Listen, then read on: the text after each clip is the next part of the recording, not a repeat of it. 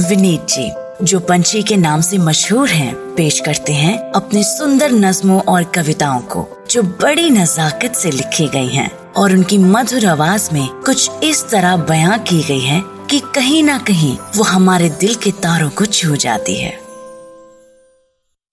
हमारे घर में सुबह तीन चार किस्म की चाय बनती है। माता जी को शुगर है तो चीनी कम डालती हैं मुझे कड़क पसंद है हमारे घर में कुछ ग्रीन टी वाले हो गए बहरहाल Uh, मैं आजकल सोशल मीडिया पे काफ़ी एक्टिव रहता हूँ honestly I love the fact that it is powerful and I am thankful for it having said that one of the things I get really concern about actually is it's actually quite funny is how we react when we disagree with something जब हमें किसी और की बनाई चाय पसंद नहीं आती। Uh, क्या कमेंट करते हैं लोग है ना?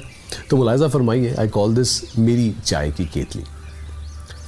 हमने कल केतली भर के चाय बनाई। हमने कल केतली भर के चाय बनाई। अपने हिसाब से पत्ती, चीनी, अदरक, इलायची प्यालियों में डाली, सौसर लगाई और साथ में दो उम्दा बिस्कुट रख के कायदे से ट्रे में सजाई। केतली भर के चाय बनाई, सौसर लगाई, अपने हिसाब से सजाई। आपने जनाब, आपने पहले प्याली को प्यार से उठाया। आपने पहले प्याली को प्यार से उठाया, फिर चाय के रंग को देखा, कुछ उसकी गर्माहट को आजमाया, और फिर चाय को होठों से लगाते ही पत्ती कम होने का ऐलान कर दिया। और अच्छी चाय कैसी होती है, इस पर पंद्रह मिनट तक लगातार बयान दिया। आप शायद हमारे चाय बनाने के तरीके को भी ठीक नहीं मानते। आप शायद हमारे चाय बनाने के तरीके को भी ठीक नहीं मानते और पत्ती उबाली जानी चाहिए या नहीं, अदरक कितनी पड़नी चाहिए, इलायची का चाय में क्या रोल है? आपके तरीके के सिवाय भी चाय बनाने के तरीके हैं जान के भी नहीं जानते।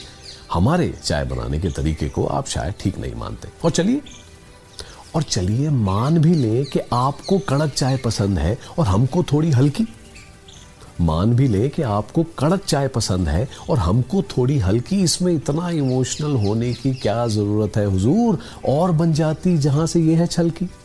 बात ज़रा सी है, आपको कड़क पसंद है, हमको हल्की। और बात चाय के बारे में है, इतनी पर्सनल क्यों बनाते हैं? और बात चाय के बारे में है, इतनी पर्सनल क्यों बनाते हैं? चाय तक ही रहने दीजिए ना, चाय के साथ साथ हमें क्यों घुमाते हैं? भाई साहब, ज़रा सोच के देखिए। भाई साहब, ज़रा सोच के देखिए, क्या फ़र्क पड़ता है? हमारी केतली से निकली चाय थी थोड़ी, पी भी लेते तो क्या हो जाता? हमारी केतली से निकली चाय थी थोड़ी, पी भी लेते तो क्या हो जाता? जब आपकी केतली से निकलती तो हमारी बारी होती, हमें भी पीने में मज़ा आता। Look folks all of us always agree on everything and that's quite okay और हमको क्या लगता है, जब भी कोई सोशल मीडिया पे कुछ डालता है तो इसलिए डालता है यार कि हम सबको फाइनली थोड़ी बहुत अप्रिसिएशन की ज़रूरत होती है वरना क्रिटिसिज्म के लिए तो यार ओपिनियन के लिए तो घर में ही बड़े सारे लोग बैठे हैं।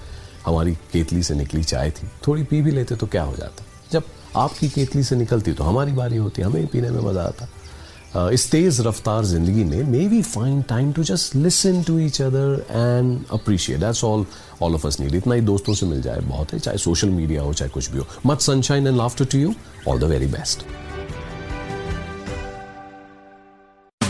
आशा करते हैं कि आपको ये सोच कास्ट बहुत पसंद आया। अगर कुछ कहना है इसके बारे में तो लिखकर बताइए हमें अपने फेसबुक और इंस्टाग्राम पेज पर सोच कास्ट ढूंढिए। अगर आपको अपनी सोच दुनिया को सुनानी हो तो सोच कास्ट करो।